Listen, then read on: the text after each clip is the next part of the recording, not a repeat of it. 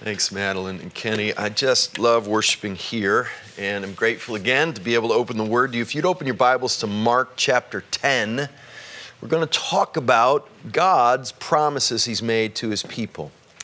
I don't, I don't think there's any other religion in the world that has this idea of God being a husband to His people where he makes a covenant commitment that the God of the Bible is a covenant making, covenant keeping God. He makes promises. God has every right to just order us around. He has every right to do that, but he makes promises.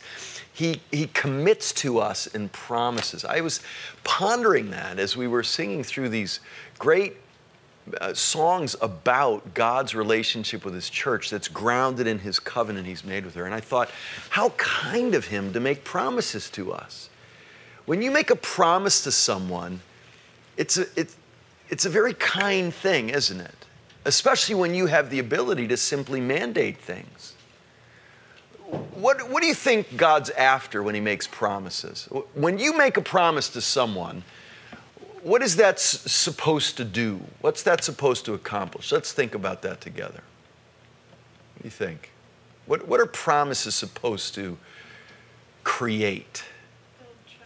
Yeah, so a promise is supposed to be a foundation for trust, right? So I can I trust you? Yes, I promise you can. You, you make a, a pledge, a commitment that is supposed to engender trust. Good, Lil. Good. Other, other things it brings about? Confidence. Yeah, a confidence in that contract, in that commitment, that relate, whether it's a business relationship or a marriage relationship, there is a confidence that's supposed to come from that promise. Now, that all depends on the integrity of the promiser, right?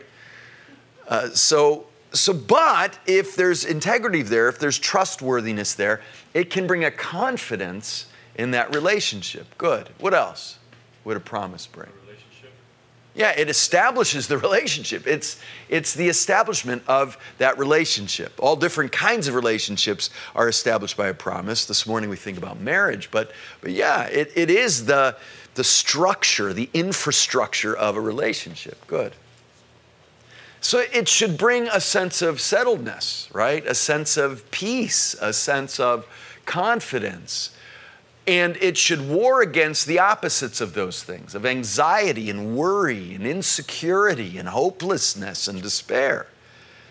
To think that Almighty God makes promises to his people like a husband does to a wife is an amazing thing and so kind of him. And, and that's really uh, what I want us to think about. I'm so grateful for the, how thoughtful Kenny is as he crafts our time of worship around these passages and gets right at the point where if, if I keeled over before the sermon, we would have been fine.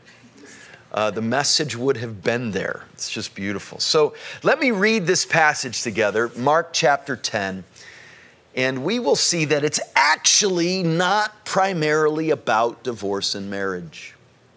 Yes, even though that's what the heading says, probably in your Bible, teaching about divorce, and it is that, no doubt about it, but there's something far deeper going on here. Actually, the same thing that's been going on in the whole Gospel of Mark. So let's read this together Mark 10, 1 through 12. And he left there and went to the region of Judea and beyond the Jordan. And crowds gathered to him again and again, as was his custom, he taught them. You know, Jesus, in some ways, was very unpredictable, but in other ways, he was very predictable. I love that term, as was his custom. You should pay attention how often Jesus' ministry is described with that term. Jesus did things as a matter of custom. You could count on Jesus to teach teaching was central to his ministry. It should be central to the ministry of the church as well. So he taught them. And watch this. And Pharisees came up, and in order to test him, asked him, Is it lawful for a man to divorce his wife? Now, that's a good question, right? There's an important ethical question here on the table, but we actually are given insight into their motives.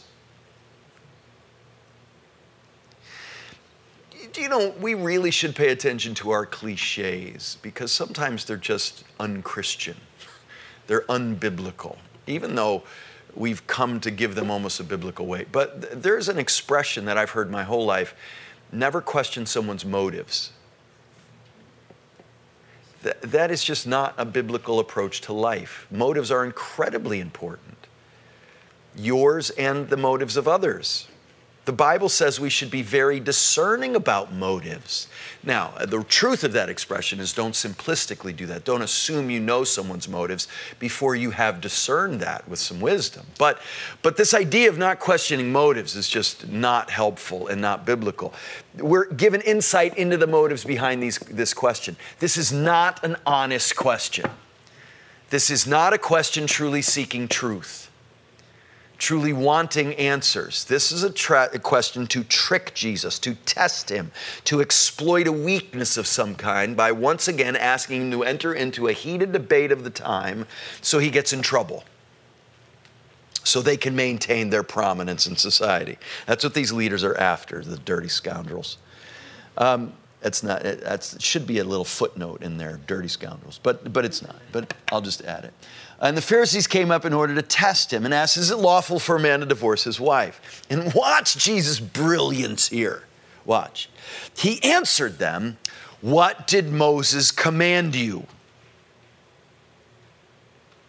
What did Moses command you? Wow, that's a really broad question. After all, Moses wrote the first five books of the Bible. Lot, a lot to choose from there. And it's very telling where they go to answer that question within the, the, the, Pentateuch, the first five books of the Bible, and where Jesus goes to answer that question. They go to very different places, and it's very telling about their approach and their motives and their desires in simply where they go to answer that question and how they answer it.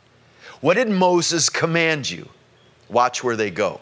Deuteronomy 24. They said Moses allowed a man to write a certificate of divorce and to send her away.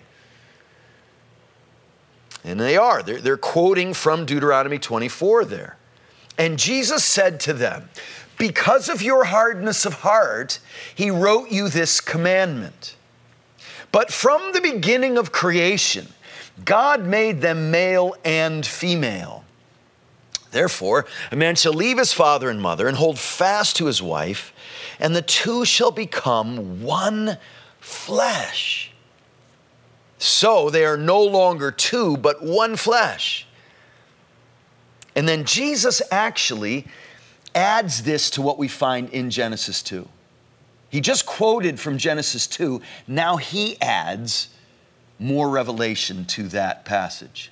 What therefore, and here's his answer God has joined together, let not man separate.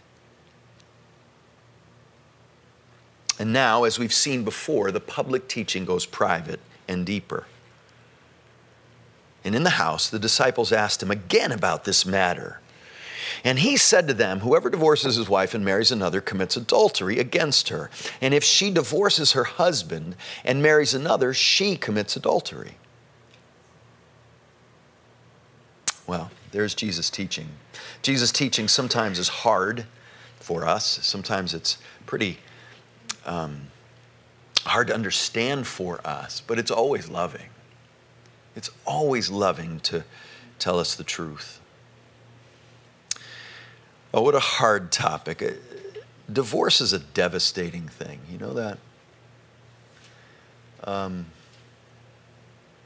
it, it, it just causes all kinds of heartache and damage. And I bet if we went around this room, there would not be one of us who isn't in some way significantly affected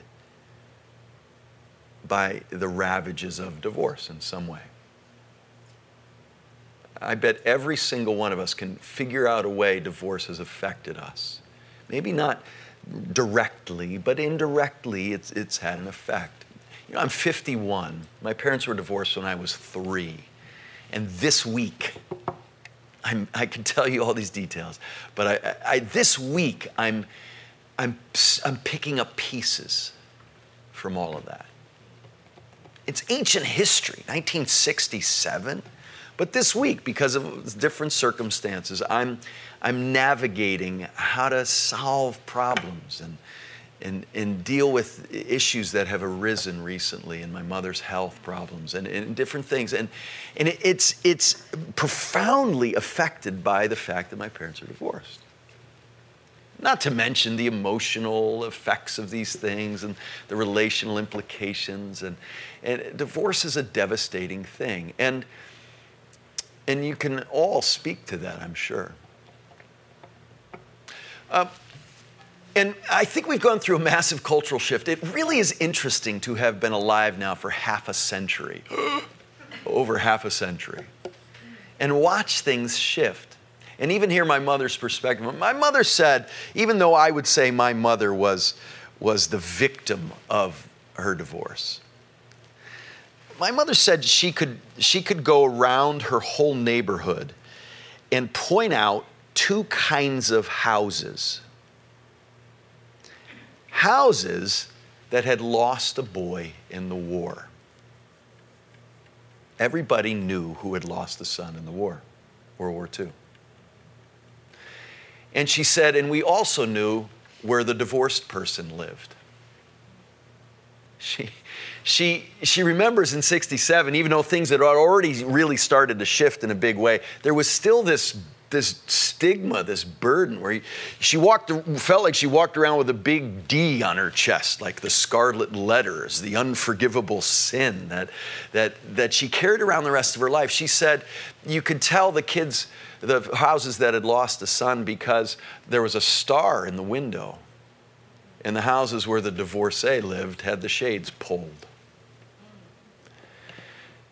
And she remembers that so clearly, and it had such an effect on her. But my goodness, in our day, uh, we have seen such a shift to the point where now, rather, I think generally than, than the stigma, there can be a divorce culture that we live in. There can be such an affirmation on doing what feels good to you at the moment, pursuing your own happiness in the moment as your ultimate goal. Self fulfillment, self affirmation becomes the way of the world to the point where divorce isn't seen by many people the way it used to be. Now, both are problems, right? Uh, uh, a lack of grace, a lack of perspective, a lack of understanding in, in light of the, the diff- difficult realities of divorce, or a human centered, self affirming approach to it where marriage is so devalued and divorce is not a big deal. You sort of almost expect that, that it's part of what's going on. I Googled divorce. Do you know as much money as the marriage industry generates in our country, the divorce industry generates far more money. I Googled divorce. Here's the first hit California divorce online, $149. California paperwork in minutes, fast, lawyer free, 100% guaranteed. Rated A plus by the Better Business Bureau. Second hit Call now to speak to an uncontested divorce specialist in Orange County. Fast, no lawyers, 100% guaranteed. We complete and file everything. Next hit best way to divorce no workshops, no appointments, no lawyers. Do it yourself, California divorce. Next hit California, doing your California divorce is easy, as featured on CNN, USA Today, and NBC. Low cost divorce, $159. You would think they're selling something on the shopping network that you really don't need, but you just you you you want to get it done. In a, in a best-selling book, listen to this. You must accept the reality that in today's multifaceted world, it's easy for two persons to grow apart. Letting go of your marriage, if it is no longer fulfilling, can be the most successful thing you've ever done. Getting a divorce can be a positive, problem solving, and a growth oriented step. It can be a personal triumph. An article that was widely circulated last year talked about four types of infidelity that can save your marriage if you practice them. Will Smith and his wife have a Hollywood marriage that people really look up to, and they say that Will Smith and his wife have revealed the secret to a happy marriage, which is an open marriage. And Will Smith says, quote, our perspective is you don't avoid what's natural. What an important way of talking that we need to pay attention to. You don't avoid what's natural, he says. You're going to be attracted to people. In our marriage vows, we didn't say forsaking all others. If it came down to it, we can look at one another and say, look, I need to have a relationship with this person. But I won't do it if you don't approve of it, but please approve of it. And so, because we have such a hard time maintaining commitments, we just devalue commitments or do away with them altogether. It's very hard to see marriage and divorce the way God does in our passage this morning. But, but we need to. We, we need to pay attention to what God says here. We can't depend on our culture or our feelings in the moment or pu- public opinion polls to decide what's true for us. Do you know, when I was a kid, it would cost you your political career if you committed adultery. You could make all the racist statements you wanted, and it wouldn't have much of an effect. Do you know that's completely flipped now? now, my point is to not, not to argue the relative horrors of those two sins, but to say we can't depend on our culture to determine our values. We cannot wait around for the popular opinion to decide what's right.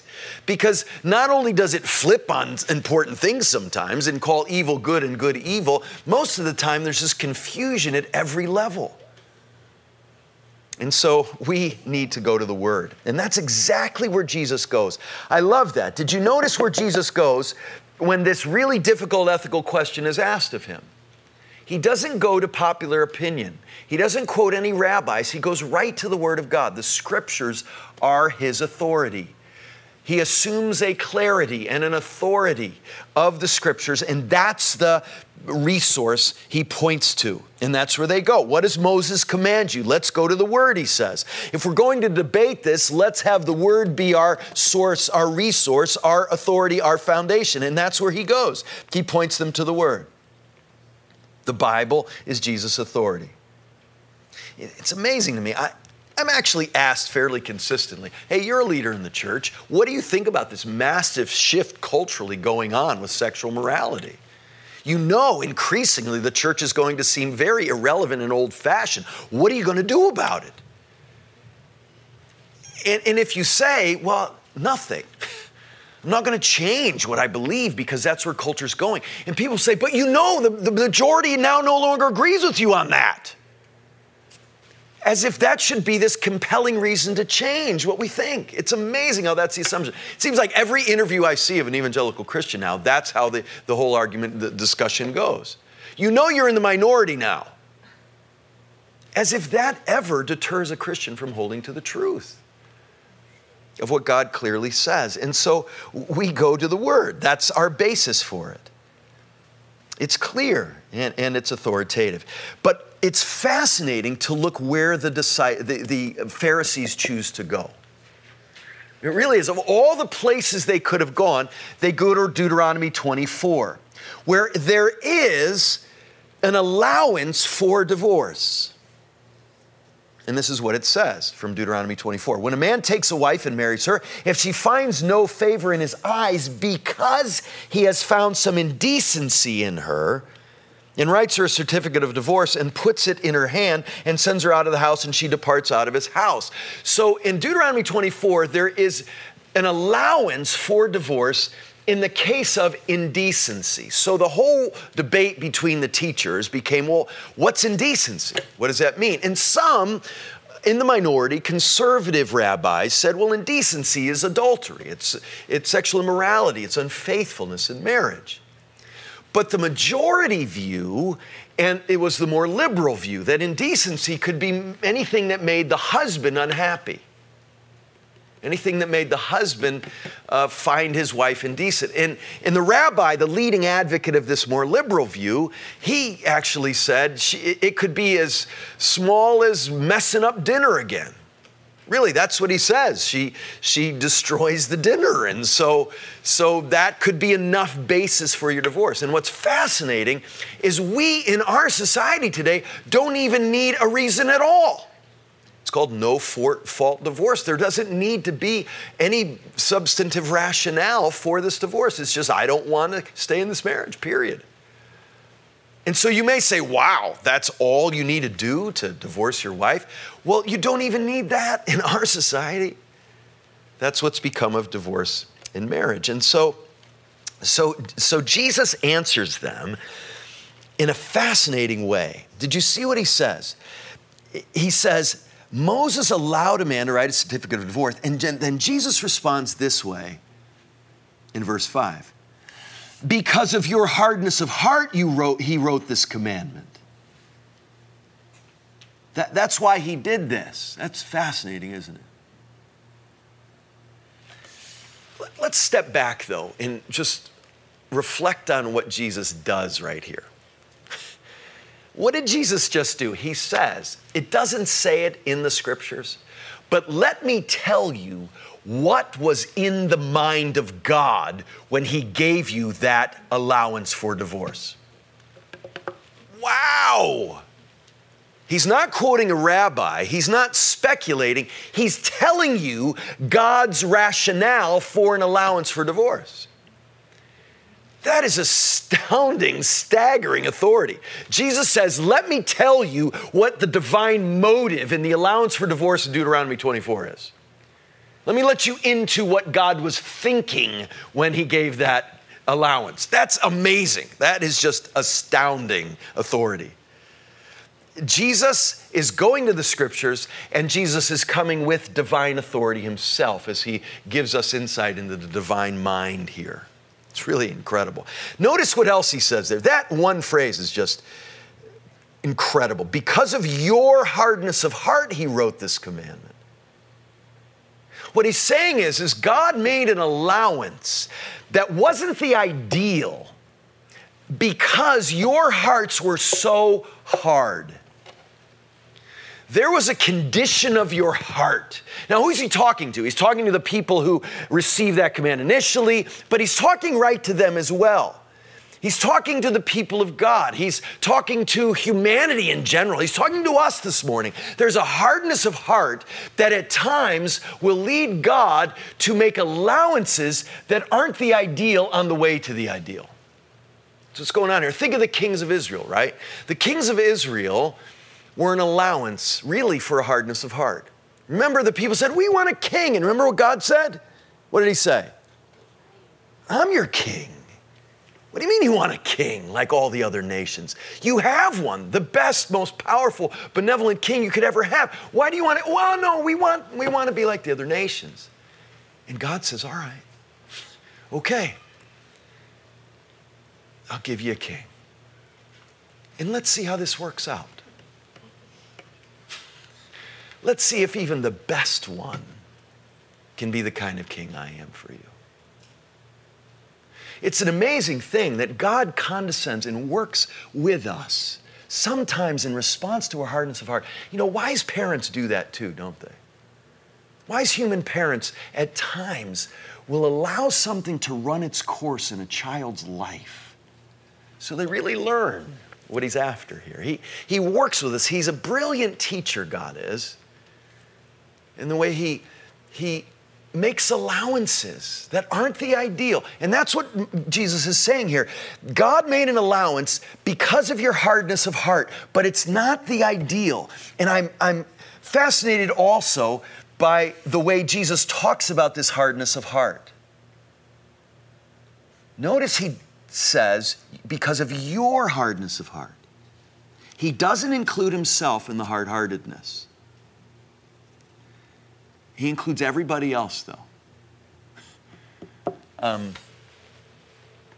this is amazing. And one of the things that I've actually been so comforted by as I've read the Bible is the way godly leaders always include themselves in the sin of the people, even when they weren't personally in the details included in that sin. It's always been fascinating to me whether it's Isaiah, who was a holy man, or Ezra, who's a holy man, will be calling the people out, but will use all these we terms. Our sin has risen above our heads.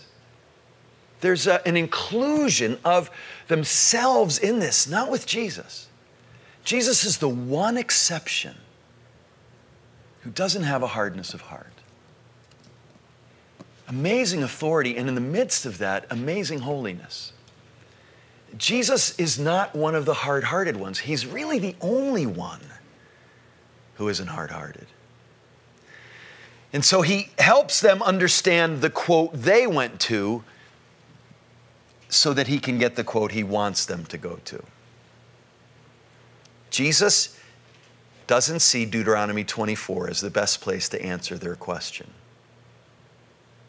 He sees Genesis 2 as the best place to answer their question. Because of your hardness of heart, he wrote you this commandment, Jesus says. And then in verse 6 says this But from the beginning of creation, God made the male and female. Therefore, a man shall leave his father and mother and hold fast to his wife, and the two shall become one flesh. So they are no longer two, but one flesh. What God therefore has joined together, let not man separate. Jesus goes to the foundation of marriage.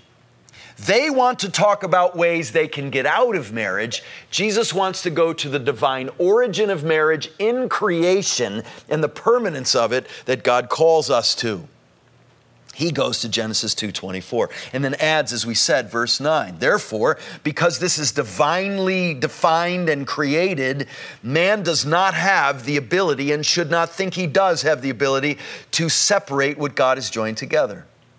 That's not man's prerogative he's saying. And their approach is very troubling. Now i believe the bible gives biblical grounds for marriage where, for divorce, where divorce can be done and it's not sin.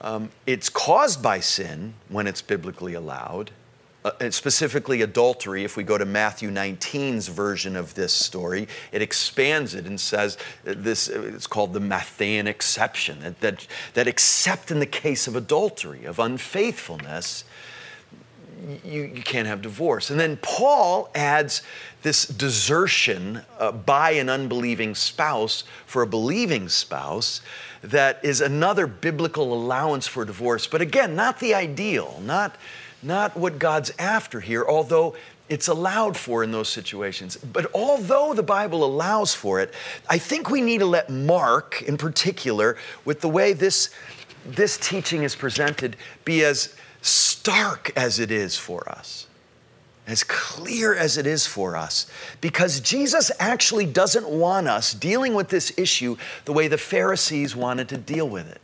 The Pharisees wanted to play legal games, figure out escape routes. They wanted to think about marriage in a way that was maintaining their ability to be the one who called the shots. Kevin DeYoung says that's like plan, uh, learning to fly by doing nothing but practicing crash landings. Or learning to fight a battle by doing nothing but practicing retreats, retreating from the battle. It, it's getting off on the wrong foot. They want to think about how to get out of it. Jesus wants to go all the way back to creation and define it. And that's what he does. And the, the, maybe the most important thing in our passage this morning is that God defines marriage. God does this. He did it in creation when He made them male and female and brought them together in this lifetime commitment that becomes one fleshness. It's just astounding. Here's a definition of marriage I'd like to propose for us. Marriage is created, it's so important. Maybe the most important thing we leave here this morning is marriage created and defined by God and is a sacred union, a holy union between one man and one woman. The covenant is intended for life and to point beyond itself to God's covenant love and faithfulness in Christ. Ephesians 5. Therefore, a man shall leave his father and mother, quoting from the Genesis 2 passage Jesus quoted to. Paul here following his master's lead in defining marriage from Genesis 2, not Deuteronomy 24, and hold fast to his wife. And the two shall become one flesh. And then he adds, This mystery is profound, and I'm saying that it refers to Christ and the church. So marriage points beyond itself to this theological, spiritual reality of this relationship between God, who's the husband of his people, and his church, his bride. It's bigger than itself. And Jesus wants us to know the divine origin of marriage. That that's could we leave that up there actually for now? Um, but so so that's that's the definition divinely originated divinely defined then and notice it necessarily starts with male and female it starts with these, these human beings who are equally human, of equal worth and dignity and value, made in God's image, but intentionally distinct as male and female. And the unity they come to is an awesome, profound, mysterious thing. But it is necessary they be distinct and different for that unity. It's not uniformity. The unity is an amazing result of two very intentionally different things, male and female, coming together to create something gloriously unified that ends up being called one flesh. That's a way of describing a depth of relationship that transcends, that trumps, that, that goes well beyond even the relationship you have with a child who shares your DNA. That's never called the, the kind of one flesh reality, that kind of intimacy that is created in this marriage covenant, this marriage relationship. People say Jesus never said anything about so called gay marriage or homosexuality. That's just not true. It's just he did it in a positive way, he, and he does it right here. He says marriage exists when two distinct male and females come together in this covenant that creates an amazing unity. It's not uniformity, it's a unity that is amazing because of the intended gender distinction that's there. He does say something about it. He weighs in on, on it very clearly here. And he says there's a leaving of the family and a cleaving, a coming together, holding fast of these two and they become one flesh. It's an amazing thing, a divine origin of this, but then an astounding result of a one fleshness, the strongest of human bonds. That's stronger than any other, I would say, that we have on a human level here. The hard thing about this, though, is like everything else in our lives, these grand and glorious spiritual realities work themselves out in such normal daily ways. And marriage ceremonies, even, something awesome is happening there, but often it can be very human. I, I, last Saturday was preparing to preach this message in La Mirada, and I looked at my calendar and I said, Oh man, I have no time on Saturday to do any sermon prep because the day was filled with two major events. The first, um, Ruth and Richard Dix's 50th wedding anniversary celebration. That we were going to go to that first. And I thought, wow, maybe that's not a distraction from sermon prep. Maybe that's the most important way to prepare for this sermon this morning. I just have the Dixes stand up here and say, just do that, right? And, uh, and, and it was amazing. But as I heard about their life and the mission field in the Congo and here, and, and, and I thought about the way their marriage is, is an example to us now, I thought so, so much of it, most of it has just been really normal looking stuff raising kids who gave him heartache and joys. It, it, was, it was just such normal looking things. So, this awesome mystery of Christ and his church is displayed in just mundane. And, and I thought, what does it look like for, for Christ to love his church in the Dix marriage? And these days, the, the scene that stands out to me most is them pulling into church early so that Richard can get out and pull Ruth's wheelchair out and gently help her in it and bring her in and, and get her a place where they can worship together one more time. And I thought, that's it. This is this grand, awesome thing played out in simple, daily, patient compassion. And then that night we went to a wedding of a couple at the Brea Community Center. It was, it was a beautiful wedding and the, the couple looked beautiful, the wedding party looked beautiful, the music was beautiful, good things, gospel things were being said from up front.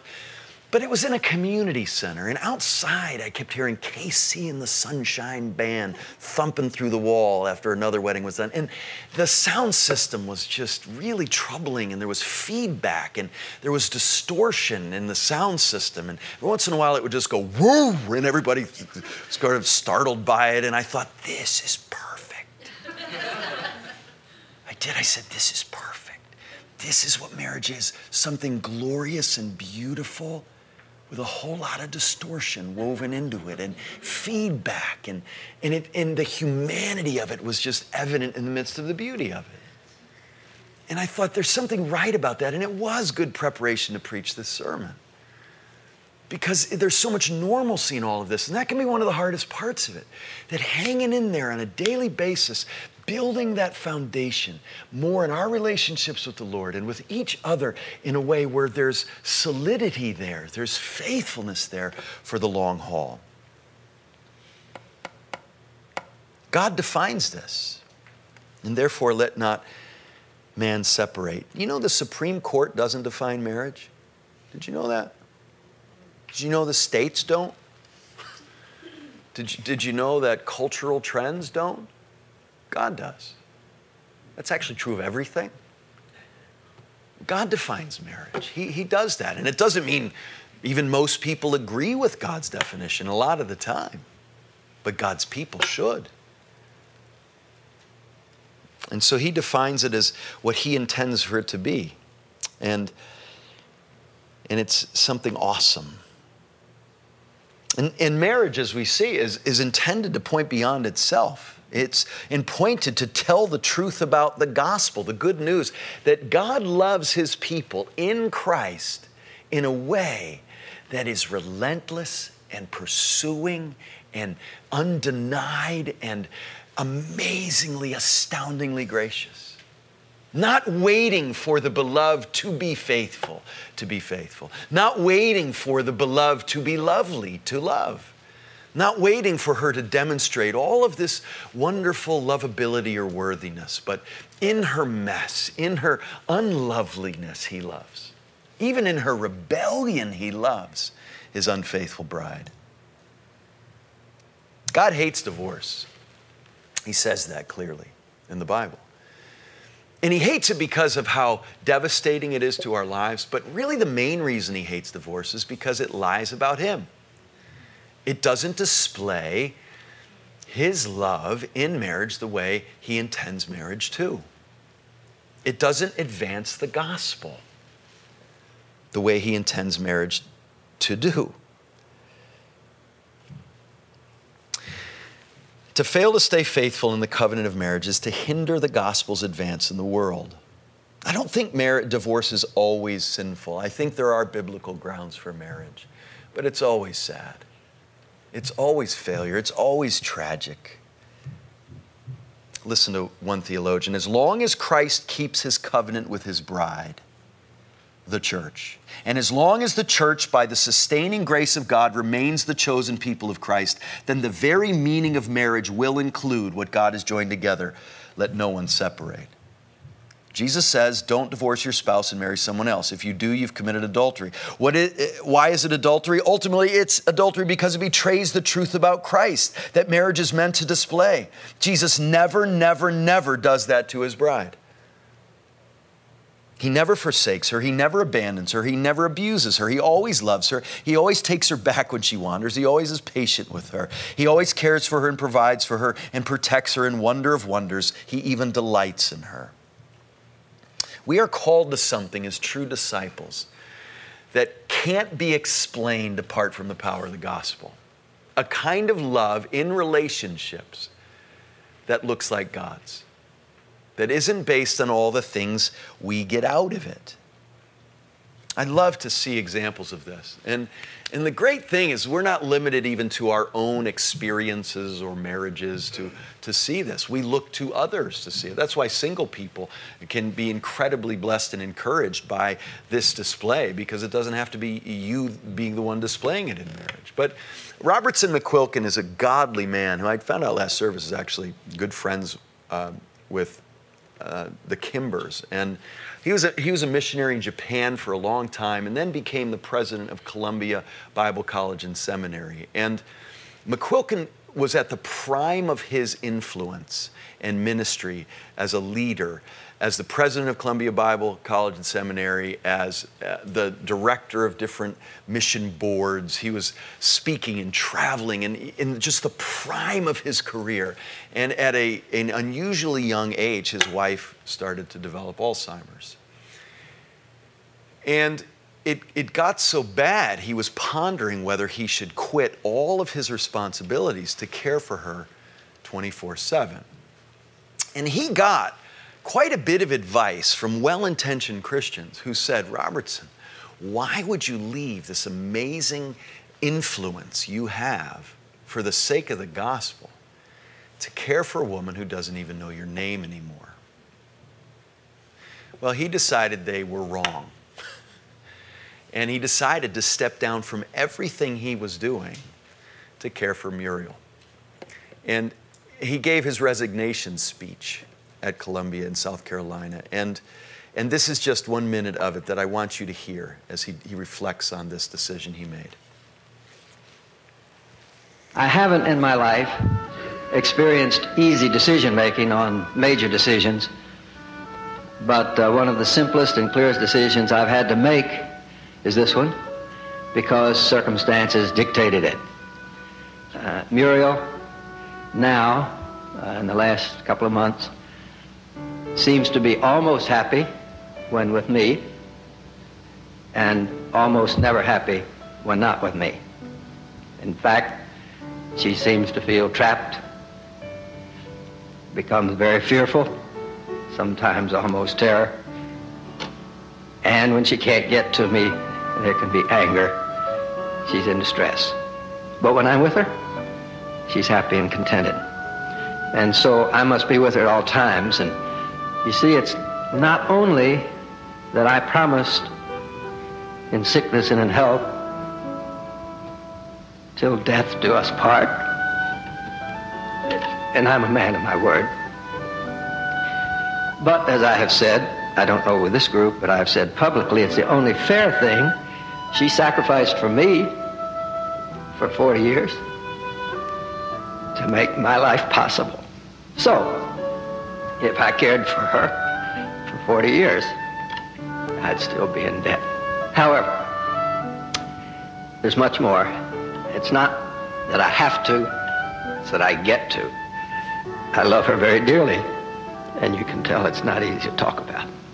She's a delight. It's a great honor to care for such a wonderful person.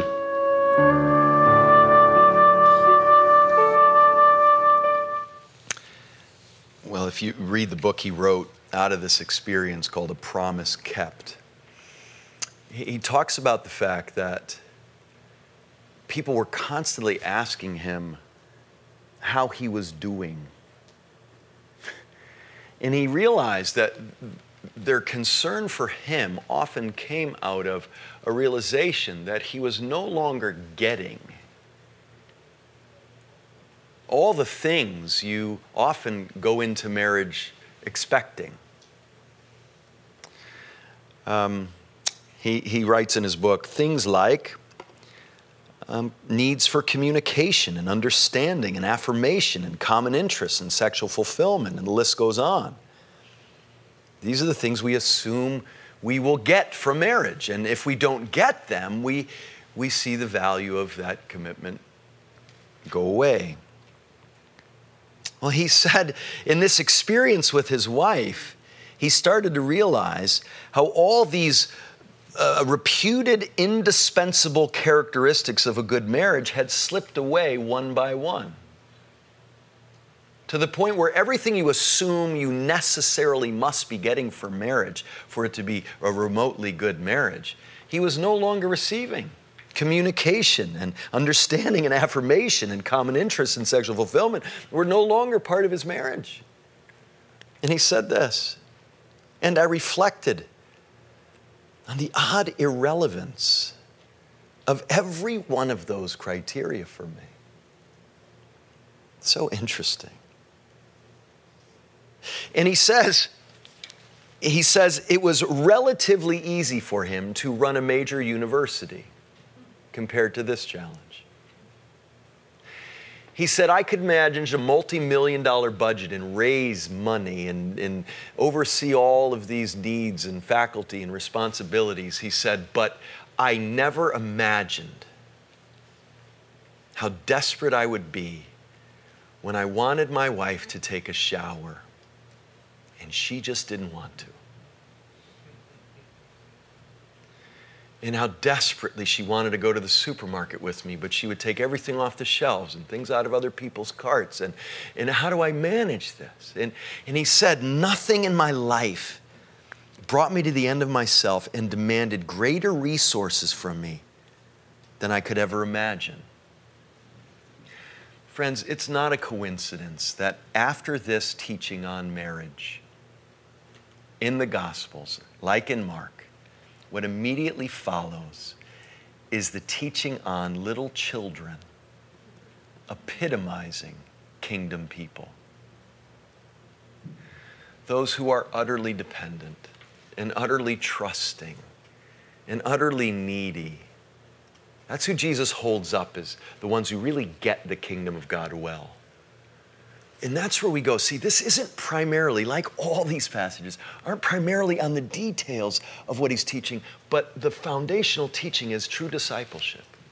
What it really means to rest in Christ, to depend on Him for all He gives us in Himself. His righteousness, His forgiveness, His sacrificial death for us. The gospel taking root in our lives is what this passage is about. Yes, the details are the gospel taking root in our lives in marriages that reflect who God is in our love and faithfulness, even when it's hard, maybe especially when it's hard. The point is discipleship. The point is getting to the ends of ourselves where we are like little children before God. And, and let me call out the men here for a moment men have a much harder time feeling needy than women do. We're equally needy, but men don't like that idea. Actually, McQuilkin says he was actually shocked by the response people had to his stepping away from his responsibilities. And he said he actually thinks the fact that he was a man increased people's shock. People are less shocked when a woman will stay with her husband in a time like this. And he said he talked to an oncologist friend of his who deals with cancer patients all the time. He says, who lives constantly with dying people. And that oncologist told him almost all women stand by their men as they're dying, very few men do. And so, so it's just astounding how, how we can give ourselves an out. And it starts with not realizing how needy we are thinking we can somehow redefine, recreate, depend on our own resources to live as God calls us to. We, have got to see the difference between living as true disciples and living as the world. Let me conclude by addressing in particular people. If you're single here this morning, marriage is a profoundly beautiful thing, but you're not limited to your personal experience to benefit from that beautiful thing. It's great. We are capable of learning vicariously. We can see things that we're not personally experiencing and, and gain the main reason they're there. The other thing is, is uh, you don't need to wait to love in amazing self sacrificial ways until you're married. You can start that right now. Yes, marriage has an intensity and a dailiness to it, but, but you can start loving in these radical ways now. And, and finally, marriage isn't the ultimate. Remember, it points beyond itself to something else. Marriage won't exist in heaven because it doesn't need to anymore because the shadow has now become the reality. And so live for the ultimate. Listen to Jonathan Edwards. The enjoyment of God is the only happiness with which our souls can be satisfied. To go to heaven Fully to enjoy God is infinitely better than the most pleasant accommodations here. Fathers and mothers, husbands, wives, or children, or the company of earthly friends are but shadows, but God is the substance. These are but scattered beams, but God is the sun. These are but streams, but God is the ocean. So live for what is ultimate, even in what marriage points to. Then, if you do get married, your marriage won't become an idol. It won't become an ultimate. It's not intended to. If you're divorced here this morning, I want to say there is amazing hope. There's amazing grace at the cross. And, and, this is true whether you're a victim of divorce, whether you were ignorant of these things when you were divorced, whether you're the cause of your divorce, whatever your circumstances, there is amazing grace at the cross of Jesus. And amazing restoration and redemption and repair. I said I'm still dealing with some of the fallout of my parents' divorce. But I'm also rejoicing in the way God has redeemed all that came out of that. He's redeeming, He's the redeeming God. I was, I was reflecting on this with my father and stepmother in Florida with my daughter Paige this week. The amazing ways God has worked redemption and restoration and amazing fruitfulness through situations that are the result of this tragedy. He does that. That's what God's like. He loves to restore what the locusts have eaten. God loves to do this, and He has the power to do it. He has the power to redeem and repair whatever messes people have made for us or we've made for ourselves. If you're married, see your marriage is not an end in itself, but it means to something far greater. That's when it'll really give you freedom and joy. That's when it'll really accomplish its goal. So we need to devote ourselves to our relationships with Christ and depending on Him so that marriage then can beautifully reflect, beautifully reflect God's faithfulness and love to us. And for all of us, we're all part of the hard hearted ones. We're all part of the ones who, who God works with in our hard heartedness. And we all, no matter our circumstances relative to divorce, need to devote ourselves to Christ, to resting in Him, depending on Him, His power, His strength, and the identity we have in Him as our hope. And then our lives can be lives of faithfulness as He calls us to. Let me pray. Lord, help us. We are indeed a needy people, a frail, weak, struggling people. Lord, would you help us, please, to um, run to the cross, run to Jesus' blood and righteousness, run to uh, our Savior's side as the only source of uh, our hard heartedness, a solution to our hard heartedness, and, and to forgiveness and restored relationship with you. Lord, thank you that you in the gospel give us the power to live lives of amazing, surprising faithfulness that's able to show the world a glimpse of what you're like. Help us to do this, we pray. In Christ's name, amen.